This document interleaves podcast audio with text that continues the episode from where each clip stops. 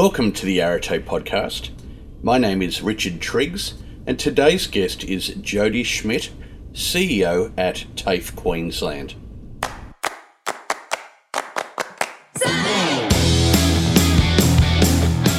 It's wonderful to have you along today, and I'm sure you'll enjoy this conversation with Jody.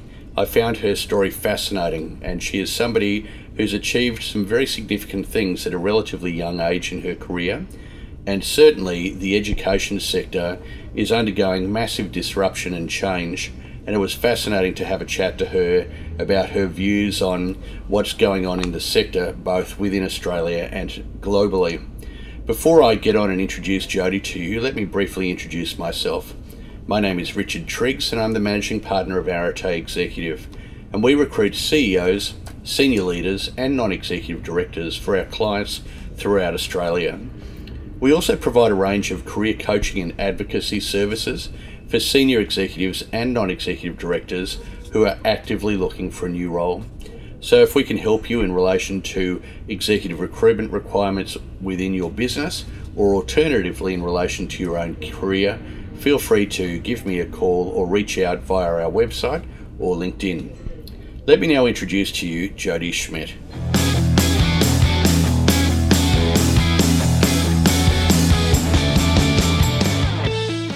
Jody Schmidt was born in regional Queensland and completed a Bachelor of Business at the University of Southern Queensland in Toowoomba. After working for some time in Brisbane City Council, she travelled to the UK where she worked for a number of years before returning to Brisbane and returning to the education sector, initially with Southbank Institute of Technology, then moving into a role within government, and now in her most recent role as CEO of TAFE Queensland. Jody lives in Brisbane and I'm sure you will enjoy this conversation. So sit back, and here is Jody Schmidt. Jody, welcome to the Arete podcast. It's uh, lovely to have you along here. And I think the very first day of winter in Brisbane, and I, I don't know about you, it doesn't seem very cold to me. I don't know. It's starting to uh, lower in temperature, so it's a a nice time of year, if you ask me, and thank you for the welcome. It's a pleasure. And uh, so, for the people who are listening in, uh, perhaps just to start, give us a quick uh, overview of your professional responsibilities at the moment. So, I'm the CEO of TAFE Queensland. TAFE Queensland uh, is now a statutory body separated from government. Historically, people might know TAFE Queensland as uh, part of the Department of Education and Training in 2013. Uh, it was established as its own body and body corporate in that way. Uh, and, and, also historically, TAFE institutes have um, been semi autonomous from each other, uh, and there have been varying numbers of them. Uh, the 2013 change saw 13 institutes come together into one body corporate. Okay. And, and as the CEO, I have responsible for all operations of TAFE campuses across Queensland, which okay. is quite extensive. Sure. And so, what were some of the drivers that led to that decision in 2013?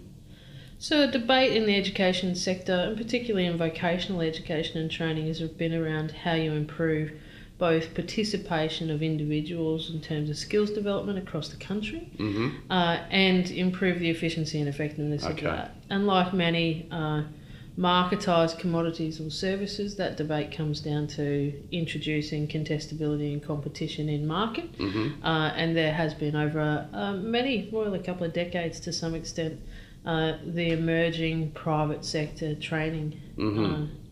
Uh, uh, registered training organisations. Mm-hmm. And the policy change saw uh, the introduction of a different way for government to fund training and the way in which registered training organisations compete in market for that government subsidised training. Mm-hmm. So in mm-hmm. essence, you've seen significant change in a sector uh, and a market based approach to drive demand. Okay, and to give uh, a sense of the scope, how many campuses, employees, students, etc. Well, of course, we operate from 56 campuses that we own and control, uh, but of course, we deliver in workplaces all the way over, okay. all the way across the state uh, four and a half thousand staff, which fluctuates with greater demand, mm-hmm. uh, and you know a turnover of nearly seven hundred million dollars a year. Mm-hmm. So we're a big business. Sure. And uh, we were talking before we started uh, recording about you know some of the changes in technology and uh, other things that are going to affect the education sector in general. But it, it sounds to me as if um, the greater emergence of uh, private RTOs is having a, a big uh, impact in terms of how you're perceiving the way to compete in the market, etc. That's absolutely true. Uh, technology is an enabler to education. Like every industry, the way in which technology will disrupt and change the way in which services are delivered is key to our offering. Mm-hmm. What's also key to our offering is how we ensure that practical skills transfer from individual to individual or they're built to, to really power the economy. And Mhm. the discussion I'd like to have or, or I try to drive uh, these type of discussions to is how skills development really makes economic difference and, and is a real enabler to uh, greater levels of employment and greater levels of economic prosperity for Australians. hmm Okay, excellent. Well, uh, no doubt we'll come back and talk around that uh, a little later. But uh, just to get the ball rolling in terms of your own professional background, I'm interested in going back to where it all began and telling us about you know where you were born and what uh, your early life was like, uh, etc. That would be great. Right. So uh, I was born in Maryborough, Queensland. Okay. Uh, I think Maryborough classes itself as a city, but I often call it a small country town. Right. Uh, it's not country rural, but obviously it's uh, Mhm. regional Queensland. Uh, I was the daughter of a jeweler and a school teacher. Okay. Uh, from small business, I guess, like Uh huh. many people in Queensland. Brothers and sisters. I have one brother. Okay. Uh, one brother just younger than me. right. He's now a policeman, still in the region in Bundaberg. Okay. My parents are still in Maryborough. I had a great childhood growing up in regional Queensland.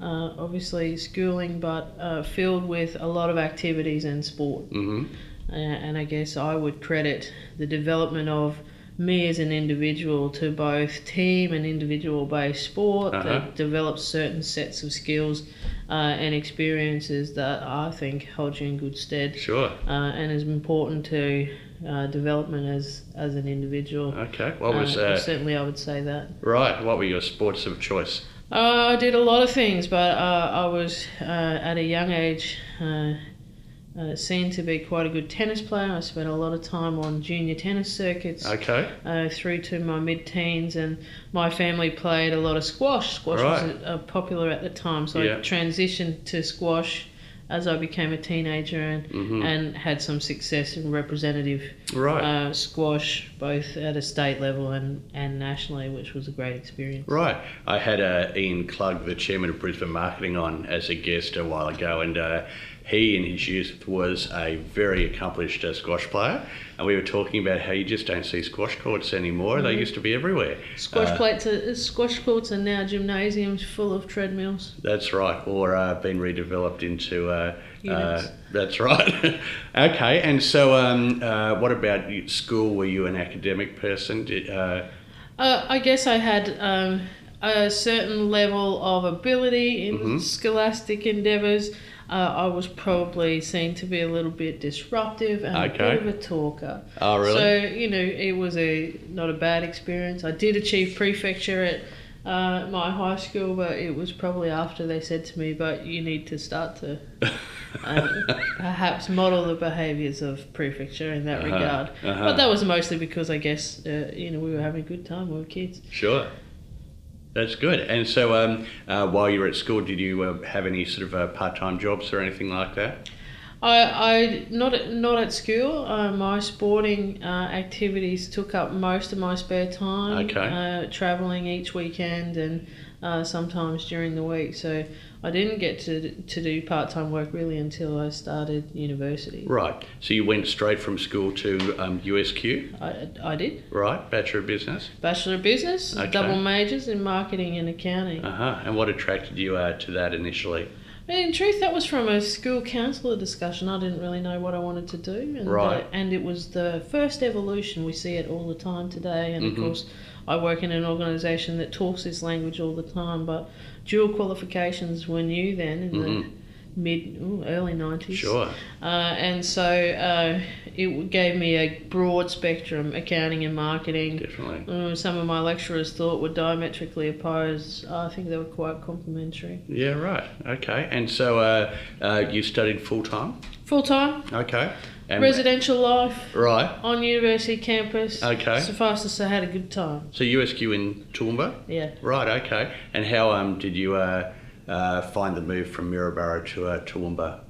Obviously, from Maryborough to Toowoomba, that's a big town move, really, to some extent. Sure. Uh, it it was uh, good. Okay. I, I thought Toowoomba was a nice place to live. Sure. It had a good vibe about it, and I had a great set of people, and, and that experience that people talk about. I remember very clearly sitting in the refectory, which seemed quite significant at the time. People talking about the experience that you'd have over these three years and what it would mean to you. Yeah. I wasn't quite sure what that would mean in the early weeks of first year, um, but it really does create uh, a basis for the next steps that Sure. come thereafter. Okay. And uh, you said that you worked uh, some part time jobs at the time. Mhm. What, what was uh, some of the more interesting ones? Uh, uh, night sorting at Australia Post, Okay. uh, the parcels, you know, Right. two tons of part of uh, extraordinary items they used to call them, uh, starting 1am, finishing 8am. Okay. Uh, had some interesting uh, experiences around what happens in the parcel sorting sure. uh, room. Okay. And then, uh, and then what happened from there? You finished your degree, and uh, where where did you move out to then? You know, interestingly enough, uh, in 1995, when I finished, uh, there was a flooded market of accountants. And- Okay. And, whilst I'd studied marketing and accounting, uh, it was really an accounting bent that I had. Right. Uh, And I interviewed with some of the firms, and it was a very competitive market. Uh, and you know, to be self-supporting yourself in uh, a capital city, I was trying to be in Brisbane. The starting salary at that time, eighteen thousand. Mm-hmm. Uh, long road to hoe, supporting yourself, uh, made me pause. And, Right. Uh, at the same time, unfortunately, my parents had a setback in that as a small town family jewellery shop, we had a professional hit, uh, and I went home. A hit? You mean a a, a robbery? Professional robbery. so Right, okay. When you wake up in the morning and you attend your family store, and my father finds there's no jewellery, like literally none, Right. left, uh, that has an impact on on your future. Sure. Uh, so we had some family time, and at that time I went and uh, I was doing two things. I guess it was probably my gap year. Okay. I ran the pizza. I was a manager at the Pizza Hut for a period of time, right. Um, and that was a great experience. And then I did a fruit season in Okay. uh, Gayndah and Mundubbera, picking and packing citrus. Right. Okay. And just uh, in relation to the robbery, were they insured or um, or not? Interesting tale. Uh, insurance, yes. Uh, procured through a broker. Mm-hmm. When it came to the crunch, the broker was found to be negligent, and it Oh. would have been a long legal battle to Right. recover anything. So, in essence, that They lost was loss. Far out. Yeah, I can imagine that that would have been uh, devastating. I guess you learn some things about life when you have a loss of that nature, Sure. uh, and the resilience of uh, good people in terms of recovering from that. hmm And so, did they rebuild their jewellery business? Rebuilt the business. Uh, my parents are right now considering retirement Okay. uh, in their mid to late sixties. Okay, okay, there you go. Okay, and so um, you uh, uh, ran the pizza shop, did some uh, fruit picking, etc. And it was it at that time you joined Brisbane City Council? I decided it was time to move. Uh, I'd been home 18 months. Right. Uh, some friends were living in Brisbane.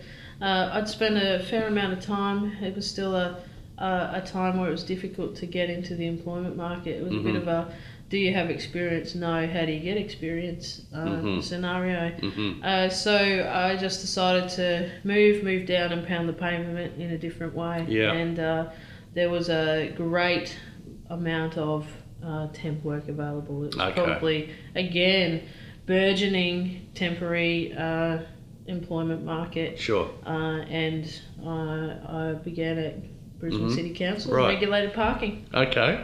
And so, what did uh, that entail? That entailed uh, typing addresses on summons Right. for overdue parking fines. Okay. So you've definitely, uh, you know, done your time in Yeah. terms of some of the more uh, menial roles to uh, create credibility for the future. to uh, type addresses day in and day out, see how many hundreds you can do in a day for eight hours is certainly a test of something. and uh, were you doing that as part of a team? Part of a team doing Right. the same thing. Yeah. Okay, so you were competing against each other. Who could type You'd the do most? that, but you'd mark time between uh, breaks, I guess. Okay, right. Okay, all right. So, uh, and uh, but you were there with Brisbane City Council for some time. So, how quickly was it before you moved into uh, you know more uh, professional roles? Uh, it was probably months uh, in reality. So Right. I moved from a number of different temporary roles. Uh, in Okay. 1997, though, uh, Brisbane City Council was going through perhaps its first uh, business process re-engineering. BPR Okay. was a buzzword at the time. Yeah.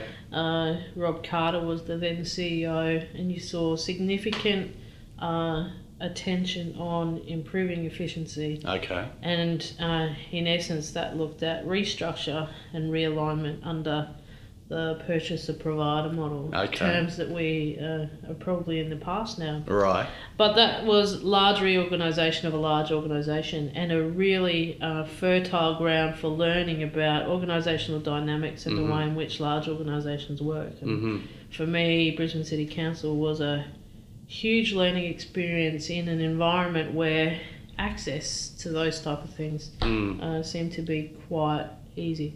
Access to learning opportunities. Yeah, so well, learning opportunities if you are just observing what's Sure, happening and okay, engaging with yeah. different people of differing levels across Mhm. a large organisation, eight thousand Mm-hmm. staff.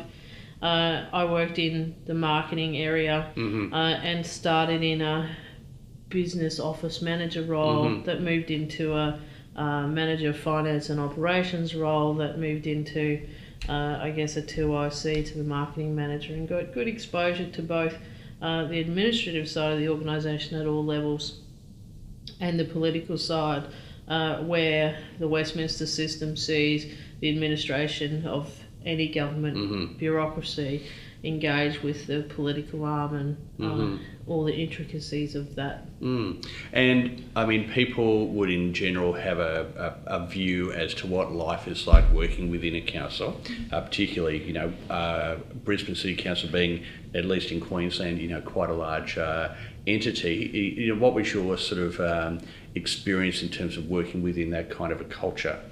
Yeah, so it, it, a lot of learnings, I would say. Um, great in that for an organisation, Brisbane City Council, I think the third largest municipal authority in the in the world. Okay. Uh, it's large. Many other models are smaller models. Uh, How, how would they measure that based on geographic? It's based on both turnover and uh, staffing and geographical coverage. Right, third in the world. That's third in uh, the world. interesting. And the largest in the southern hemisphere. Well, certainly they were the numbers Okay. uh, at that time. I don't expect that that's changed. okay. Uh, that organisation to understand the multiple service lines that are delivered by uh, council, and I don't know unless you've been within it, Sure. the complexity of that organisation and what drives its service levels and its standards, Mhm. uh, and the effort that goes into really making a difference to what happens and what makes particularly this city, but uh, any city tick. And it's a good learning experience from the mowing of the parks to Mhm. uh, the providing of uh, programs for community development for uh, a variety of things, whether it be youth or unemployed or other things, and the role that is taken in a complementary way with both business and then state and other governments uh, in order to create the catchphrase of Brisbane City Council, the Sure. livable city. Yeah. And so what uh, transpired 2001, 2002 for you to exit? Uh, I was uh, reaching my uh, mid 20s nearly. Okay. Uh, and in truth, you know, I was starting to develop, I guess, in terms of uh, my uh, managerial career uh, and starting to have mentors in that space. And I was really lucky to meet with, to, to work for uh, and associate with some really dynamic people. hmm And in doing so, people would say, look, you seem to have some potential uh, and you probably need to get out. Okay. And when they said get out, they meant, uh, how about you go overseas, get some greater experience, some outside the box experience, Right. and some would say lose a bit of country. Yeah, I remember when I caught up with you. I, you said, I can't ex- remember your exact expression, but basically bash the bush out of you. Yeah, a Yeah, bit. right. Okay. And so uh, that was when you um, uh, went to the UK, is that right? Yeah. Yeah, okay. And uh, tell us about uh, your UK experience. But the things I remember, I guess, I uh, was you know in my mid twenties, so I didn't have much, but I sold everything that I owned, Right. liquidated, Yeah. uh, and set off uh, working holidaymaker visa. Arrived in London. Uh, I remember the dollar being worth 33 cents, so it was three pounds to the Australian dollar. And Right. the first week I thought I'll be home by next month. Right. Uh, again, you know, recognizing that you're starting from scratch in a place Mhm. where you have no credibility, not Mhm. necessarily networks. And did you have friends or family there? I didn't have friends or, or direct friends or family, but I had some connections that I guess I could start Sure. start to talk to in terms of trying to figure out what Yeah. I would do from there. Right. Uh, and it was a good experience. Again, entering the employment market took some pounding of the pavement. Mm-hmm. Uh, that started, uh, I guess, a couple of weeks in. Mm-hmm. Trying to get was just post uh, post 9/11. Mm-hmm. Trying to get uh, accommodation, bank accounts became quite difficult given increased privacy Mhm. and concerns around security. Mm-hmm. I guess in my uh, adult life for the first time in a really uh, very clear way. So it was Mhm. an interesting time. Okay. And what did you end up uh, doing work-wise? I did a number of different things, uh, short-term contract work. I was a cost accountant at, the Oils and Pipeline Agency for Okay. the Ministry of Defence, Right. reconciling the account between the US and the UK governments was interesting.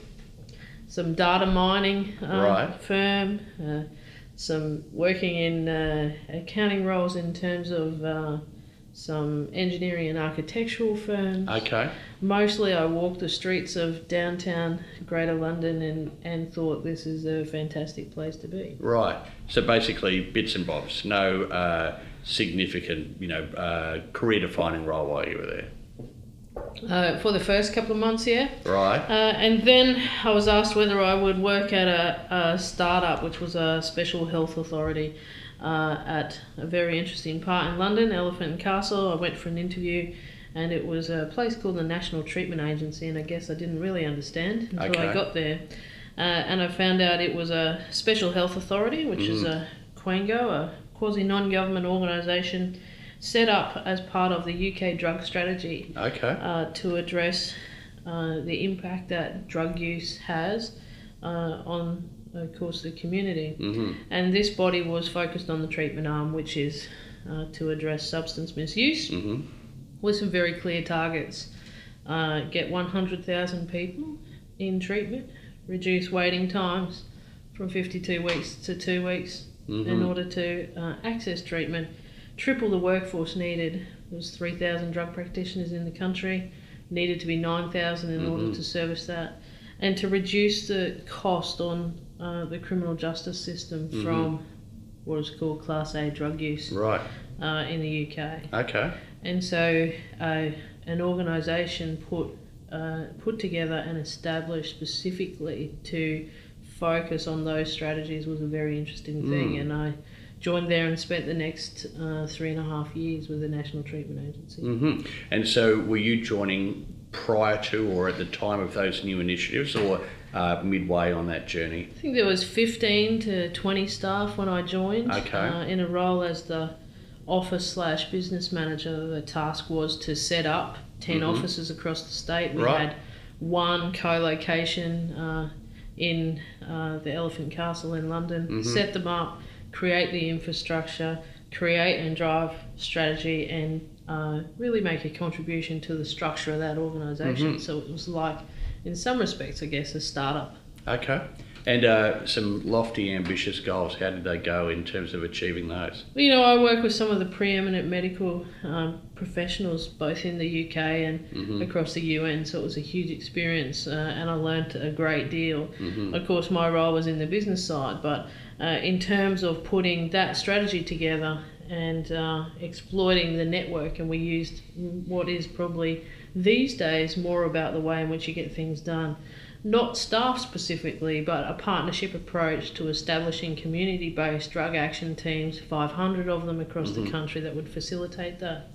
Uh, it was a great experience, and uh, the National Treatment Agency uh, was well on its way when I left in 2005 6 uh, to achieving its goals, and it did uh, early, probably three or four years early. It was Okay. anticipated to be a 10 year strategy, hmm and it has, and, and as was also anticipated, those services were then mainstreamed into uh, the NHS in the UK thereafter. Okay. And so, what was it then that uh, uh, inspired you to return to Australia? Uh, the 2005 bombs in the Mhm. underground and on the buses. Yeah. We had some staff engaged in that. Okay. Uh, it was a terrible time, but it wasn't so much the bombs, but the recognition that uh, as an Australian in the UK, you were about 25 to 30 hours from home sure. should anything occur.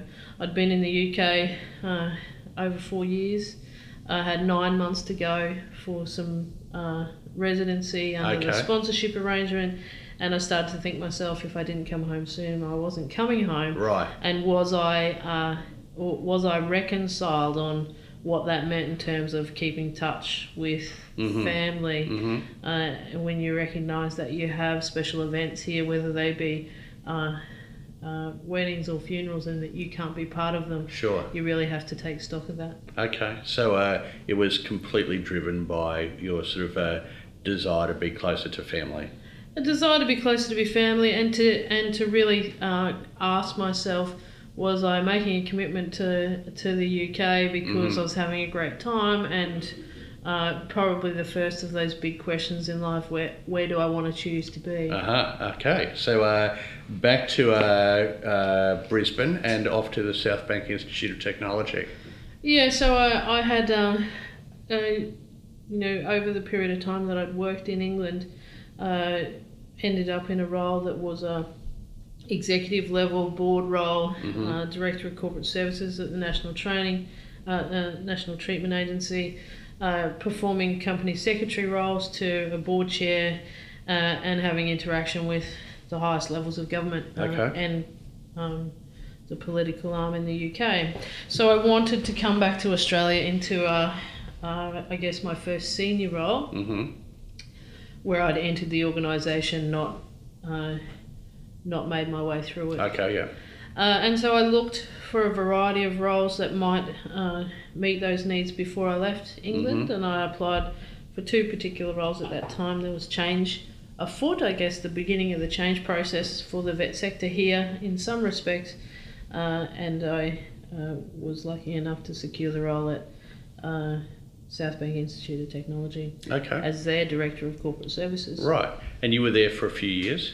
There for nearly five years. Right. And if you think about that sort of that period in your career, you you stepped into your first uh, senior executive role without having been internally promoted. Um, you know, what was the mandate when you came into that business? So there was two major things.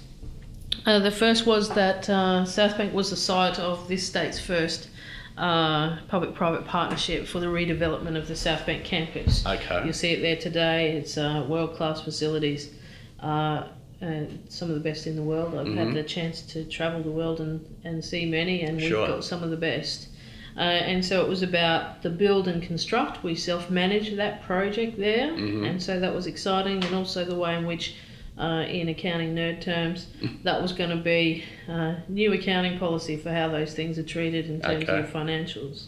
The other thing was the need to start to ready the organisation for competition that was clear, hmm and the review of the right governance arrangements needed in order to do that. hmm And obviously, I'd worked in the UK in uh, the way in which governments look at arm's length bodies, hmm and the governance debate was active here in the TAFE sector around how does government hold a body that it owns and give it the best chance of success hmm in increasingly competitive marketplaces. hmm And so they were the two mandates. Okay. Uh, the first was to complete the PPP successfully Yep. and to uh, create the capacity in that organisation from both a P&L and operational sense to be Mhm. able to meet the costs of it, but also uh, to establish the body as a separate legal entity from Mhm. government and to uh, guide it to the right governance Mm-hmm. And in relation specifically to competition, were there trends happening in the UK that you'd witnessed that you could uh,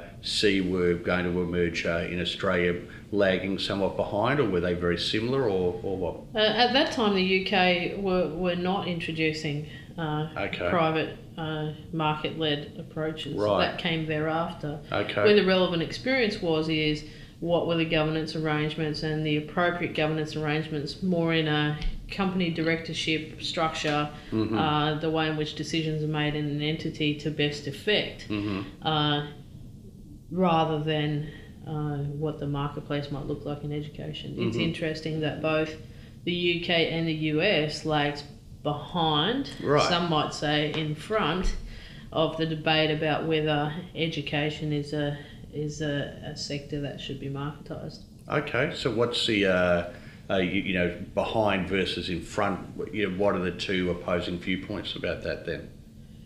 Well, I guess governments are formed to uh, create a variety of platforms to uh, create a cohesive society, and I guess the service provision that government is usually engaged in is those where uh, there's either market failure, they won't be provided without government intervening, or in fact there is some other reason why government should be engaged, whether it's be quality or regulation, uh, or say equity of access, the need for uh, an agreement at a community level that we should all have X, and in this instance, uh, I think everybody would agree that all should have access to education. hmm Uh, it's well known that uh, the standard of education has a direct link to the standard of living and Sure. prosperity of economies. hmm Uh, and so, therefore, the debate ranges from uh, what is the role that government should play in education, hmm traditionally monopoly delivery, hmm uh, and like a range of other services over time. Uh, should that remain that way into the future? Is it sustainable in terms of affordability, or is it something that can be delivered uh, using private sector experience that Mhm. often is argued is of uh, more flexible, more agile, and responsive to the market forces that can be put in play? hmm Okay, I suppose my question is, uh, why would some people have a view that the UK and the US are lagging, and other people perhaps have a view that they're in front? In Well, front. those who would argue, uh, I guess, i- i- the way I would paint it really clearly, the UK uh, still to some extent takes a socialist view. Okay. Socialist view being uh, provision of services to all through government intervention. hmm Uh, the US, perhaps more capitalist hmm uh, in its in its history, you would think more commercialised. Uh, I guess just by gut feel. hmm The reality is is that neither of them are entertaining for marketisation of education. hmm So the question is, are we out in front, Right. or are we making decisions that other economies have considered and determined not to be the right path of action? Uh huh. Okay. All right. Well, I suppose uh, that must be a, an ongoing, you know, pretty uh, hot topic of debate. I would say it's the underpinning debate that uh, sits underneath the media furore at the moment, questioning uh, the state of particularly the vocational education sector, but also the deregulation of the higher education sector uh, and the impact of private versus public schools in the schooling sector. Okay. So you're at South Bank for about six years. Yeah, thereabouts. Okay. And uh, what happened from there?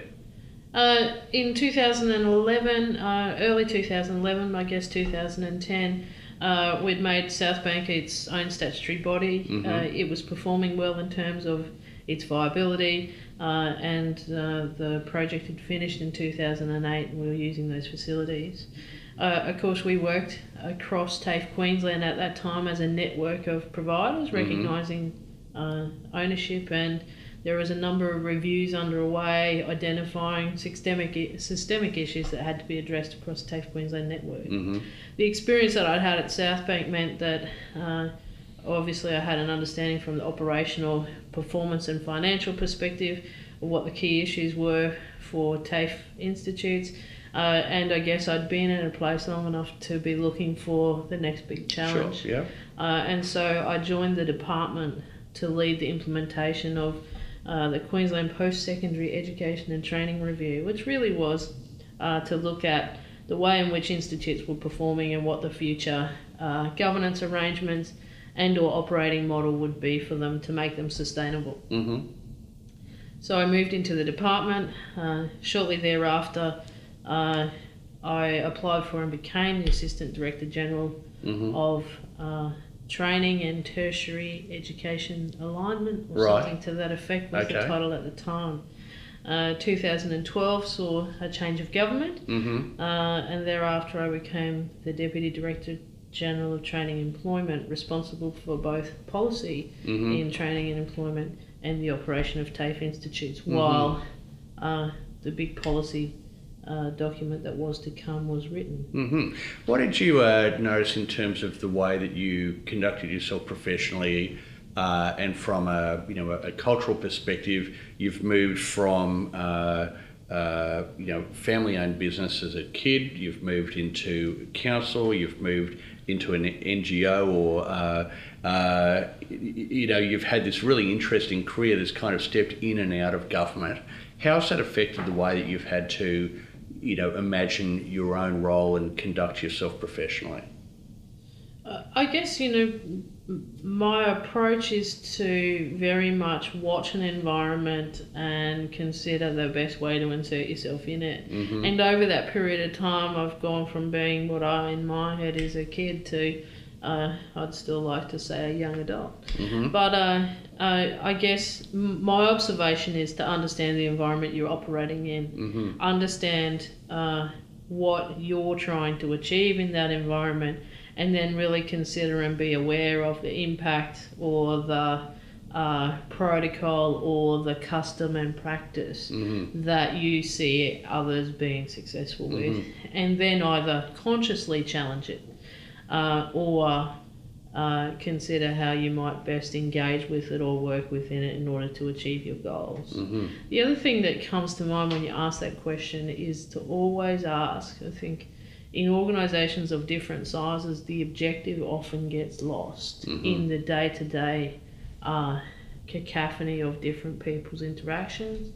If you can bring the discussion back to what is the objective at any given point in time, that often gets lost, sometimes gives clarity Mhm. to uh, how what seem like differing uh, requirements, expectations, or wants of individuals can come together and to be more mutually beneficial. Mhm. And I don't think that changes whether you're in small business, in government, in large business. I guess the nuances of that are significantly different. Mm, mm. People who are in private business or in, in, in sort of uh, a corporate environment would have a certain view of you know how people need to conduct themselves within government, and uh, and I imagine you know vice versa. But it sounds like from what you're saying, the fundamentals are still very much the same. Um, but no doubt there are some glaringly obvious uh, uh, differences. Um, what would you say are some of those things? You, you know, I, I probably don't fall down on the uh, fall down on the side of there's lots of differences. I would say there's lots of similarities. Okay. The complexity of the environment actually sets the tone. So uh, if you take that in a private setting, Mm-hmm.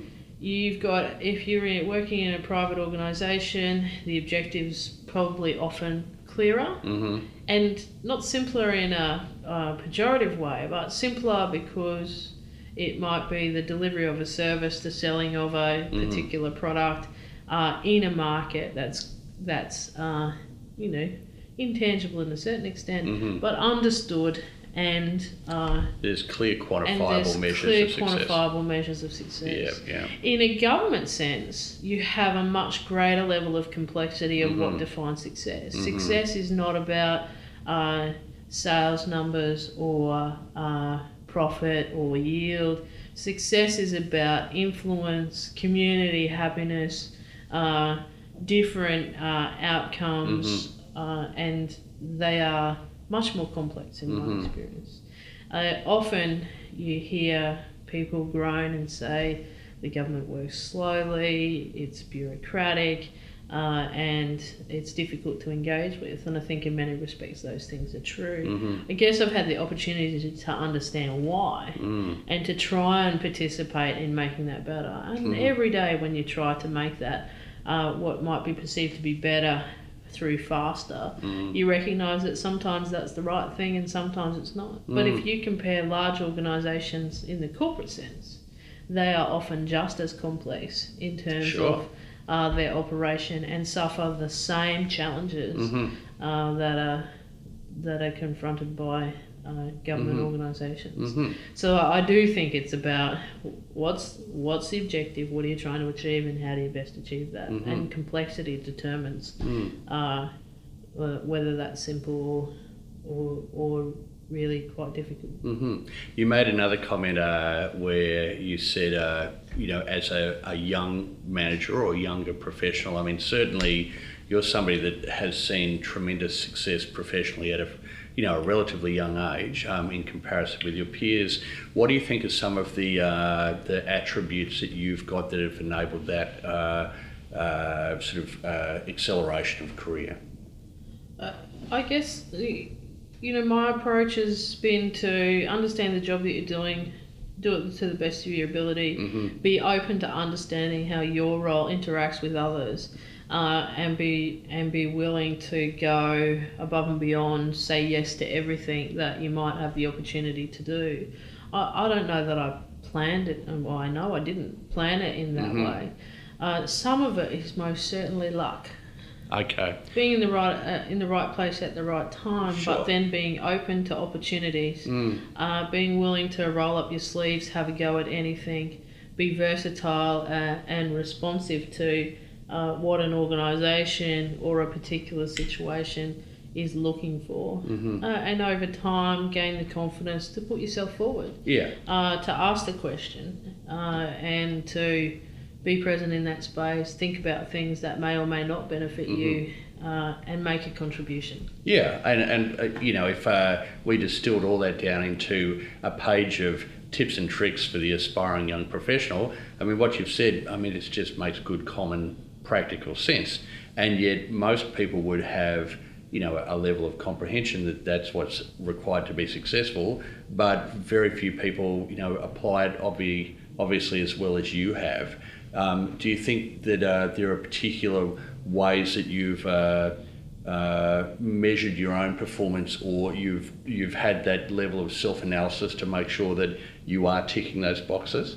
Yeah, certainly, and I guess it's probably uh, n- not all been uh, a yellow brick road of progression. Uh, the uh, frustration and the setbacks all exist for all of us in Mhm. different ways in different times, Mhm. uh, frustrations or otherwise. I guess for me, my advice would be think about what you can contribute to your work environment that adds value hmm think less about what you can get from your work environment Mm-hmm. that you think you you are owed.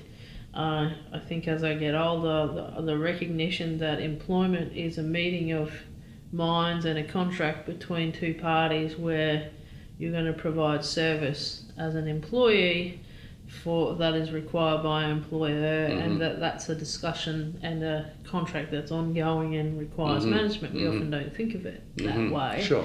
um, helps you to focus on that. hmm But self awareness uh, of the role that you play and what ability you can have to influence the outcomes of any situation, Mhm. and recognizing sometimes where perhaps you haven't been as effective as you could be.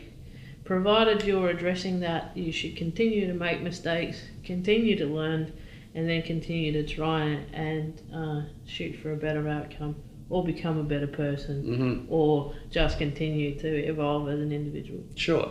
You mentioned uh, earlier that you had some early mentors uh, who encouraged you to go overseas and you know uh, uh, broaden your um, uh, horizons, etc. Has there been uh, particular mentors throughout your career that you've leaned on?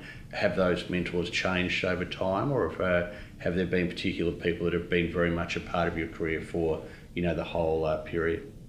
I, wouldn't say there are any mentors that underpin the whole uh, Mhm. the whole period. So what you need at different times, you'll rec- start to recognise as things change, uh, is different. So. Mhm.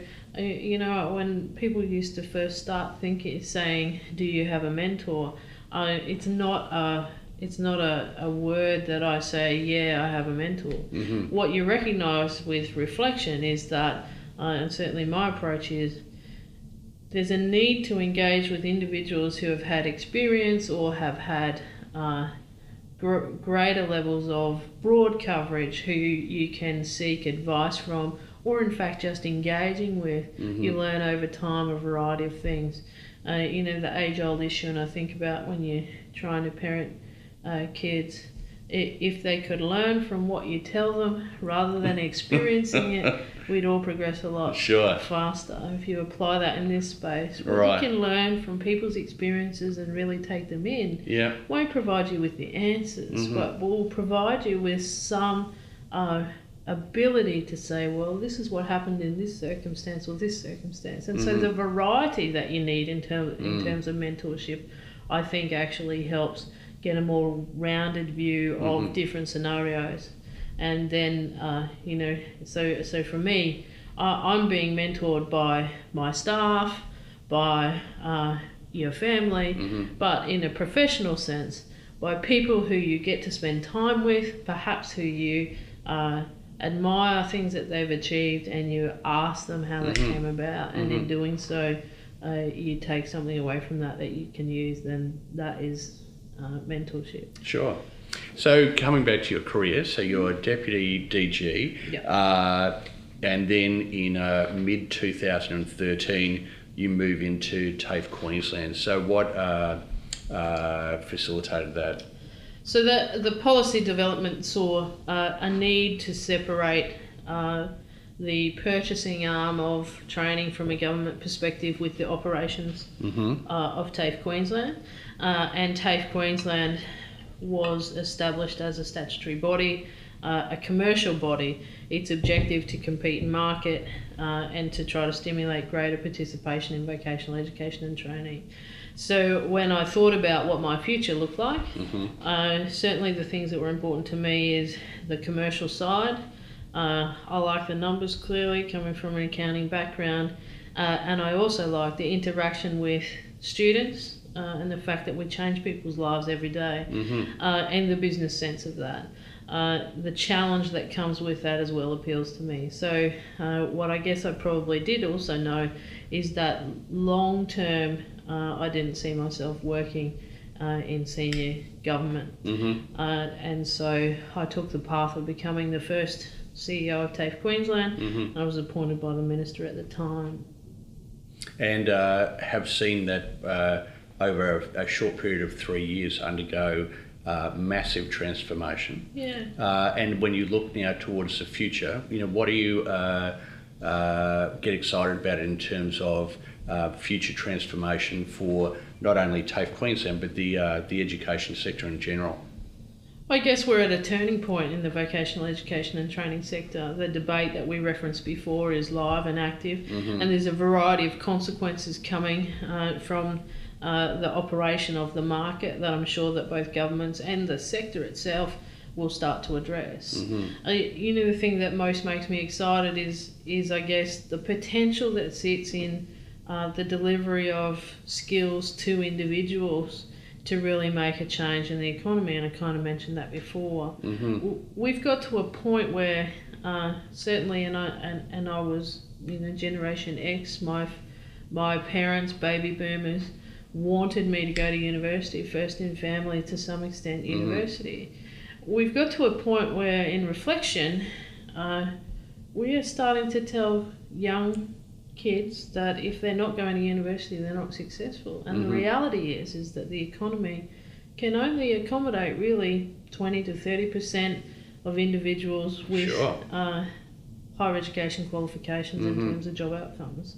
And whilst I'll acknowledge that that will change in terms of what base level qualifications are required, and we can talk about the impact of technology, the reality is that 60% of the workforce are engaged in uh, vocationally oriented roles Mm-hmm. where technical skills are key to their success, and that the greatest productivity that leads to better lifestyle from us comes from innovation in that space. Mm-hmm. And TAFE Queensland is fairly and squarely operating and able to contribute to 60% of the economy and the jobs in terms of training.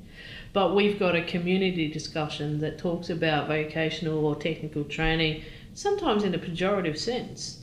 Uh, and the debate whereby we consciously recognise that uh, the most successful people in the economy in many respects today are uh, tradespeople, electricians, Absolutely. plumbers, uh, and that they are uh, and should be valued careers for individuals to. Mhm. And if I think about the span of qualifications that we deliver, uh, uh, dental prosthesists, dental assistants, Mm. oral hygienists, Mm. to enrolled nurses, increasingly registered nurses, and the blurring of the lines between vocational education and training and practical higher education tra- uh, Mhm. higher education. Uh, for instance, TAFE Queensland delivers 22 degrees and three uh, postgraduate degrees Mm. in vocationally or practically oriented roles. Mhm. We can make a great contribution to improving not just the lives but the economy and the prosperity uh, of Queenslanders in the first instance, but uh, the broader student cohort that we service. Mm. And that's really exciting. For me, getting the debate at a government sense and a market sense down to how that is measured in terms of quality and contribution Mhm. rather than, I guess, the uh, commercial competitive price uh, uh, competitive approach that's happening right now in the early establishment of the market uh, is the thing I look forward to. hmm Yeah, I, I, I couldn't agree more. And in fact, uh, doing a lot of reading and uh, around technology and how that's going to affect, particularly the professional space. Um, uh, they're talking now about how uh, supercomputers like Watson are able to access uh, legal precedents and be able to make decisions about the success or potential success of a legal matter with far greater accuracy and speed. And you know, the latest thing I read was that ninety percent of lawyers will not be working in the law, you know, within the next ten years. Uh, apps like uh, on your phone, where you can blow into a device and it can do a retina scan and can, you know, test you for a whole variety of uh, uh, illnesses, will mean that the requirement to go into the GP. Uh, whereas they still need people to fix toilets and build walls and and uh, do a lot of those uh, uh, more practical uh, professions. Uh, absolutely, I think it's um, and I suppose because you're in the sector, you're seeing that, and yet at the same time, you're seeing the sophistication of technology and the delivery of education is having an impact on how you will be delivering you know those practical uh, qualifications in the future. So it must be really fascinating to just uh, be part of that whole um, space and watch what's uh, coming down the coming down the uh, which is not that far in the future. Absolutely, and it totally is. And there's 2 Mhm. things that come to mind when you talk. You know, one thing is uh, a recent report that said uh, uh, 40% of the jobs that exist today won't exist in 10 years' time. Mhm. I think that that's true. Uh, and that was a report produced by CSIRO. Uh, you know, that's a little bit of scaremongering when people talk about that. But Mm. we're now working with CSIRO to say, but what will they look like? Sure. And in July, we'll launch a report co-branded TAFE Queensland and CSIRO that says, uh, and this is what we expect that to look Mhm. like. Uh, but if I give you an example of that, you know, we recently brought together the locksmithing industry. Now, Okay. you think locksmithing, that's key cutting, Sure. uh, and a variety of things. I get a vision of the old keys in my grandma's house, the big long Yeah, ones. yeah. Uh, and you think about the changes that have happened in terms of technological impact on Mhm. that. Now, my guys, the teachers who are teaching locksmithing today, absolutely call themselves locksmiths, but in, in essence, the bulk of their work is electric al- uh, alarm systems, uh, high tech alarm systems, Mhm. computer enabled, and the skills that they need are different. Sure. But that vocation is still at its core the same creating safety and protection to Mhm. property or your home Mhm. uh, is the trade of locksmiths. Mhm. And whilst the way in which they do that has changed, locksmithing is alive and well Mhm. and requires a workforce to support it with technical skills and set of knowledge and uh, applied research to make sure that that continues to progress. And I, for me, that's a really good example to say, you, you know, R2D2 is not going to be running my life in the future. There'll still be a need for all of these professions that Yeah. actually create uh, those things that help us feel, Mm-hmm. I guess, safe, protected, healthy, and well. Sure.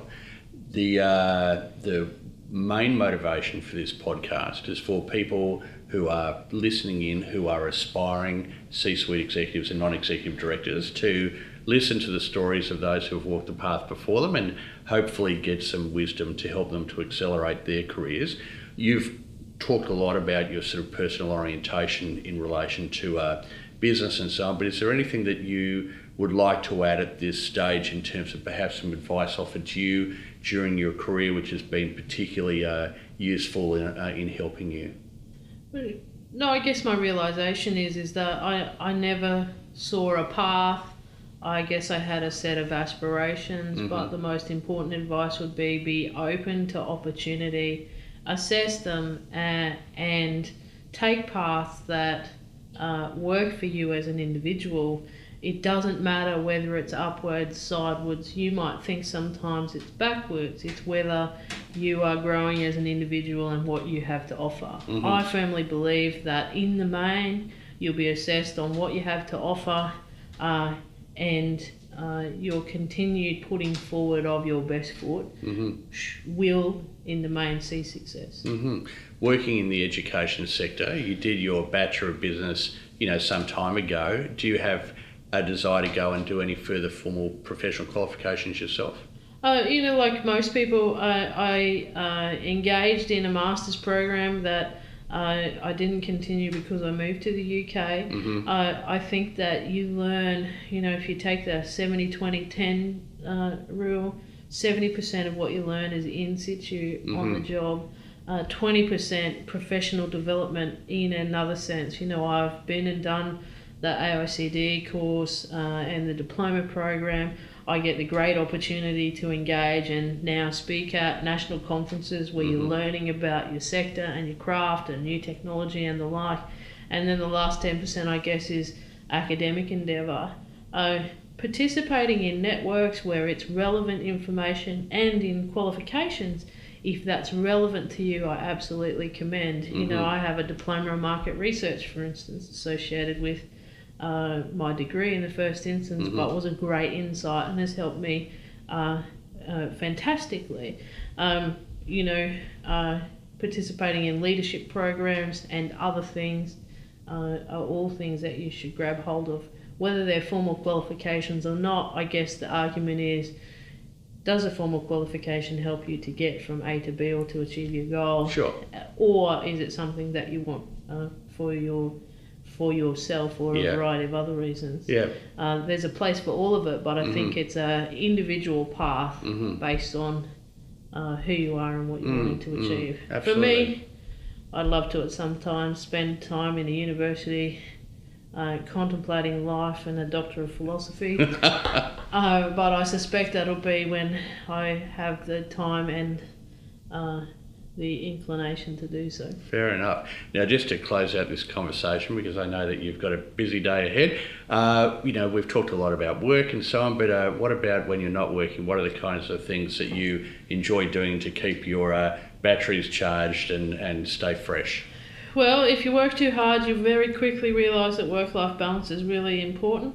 Uh, of course, I spend as much time as possible with friends. Mhm. I am an avid concert goer, Okay. uh, and and I like to get a decent amount of balanced culture, whether Mhm. that be uh, attending sometimes sporting events, uh, the theatre, film, uh, or, or or a variety of things.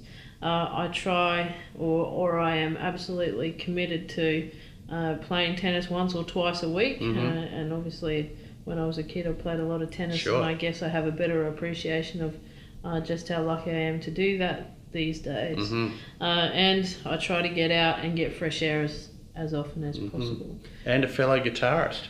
Oh, yes, so uh, I have a, a slew of guitars and the odd musical instrument at home uh, that enables you to keep in contact with the creative side. And the creative side, I think someone said to me recently, uh, of all the individuals in Silicon Valley, the vast majority of them are musicians or creatives. And Right.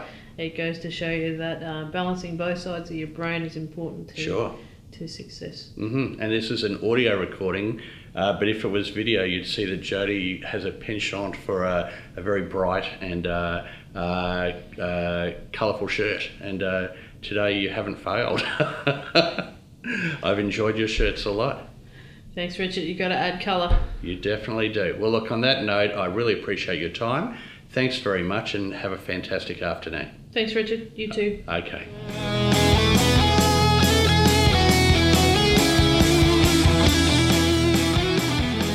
Well, thanks for joining me today on the Arate podcast. I trust you enjoyed that conversation with Jody. I'm looking forward to having you along for future episodes, but in the meantime, have a fantastic week.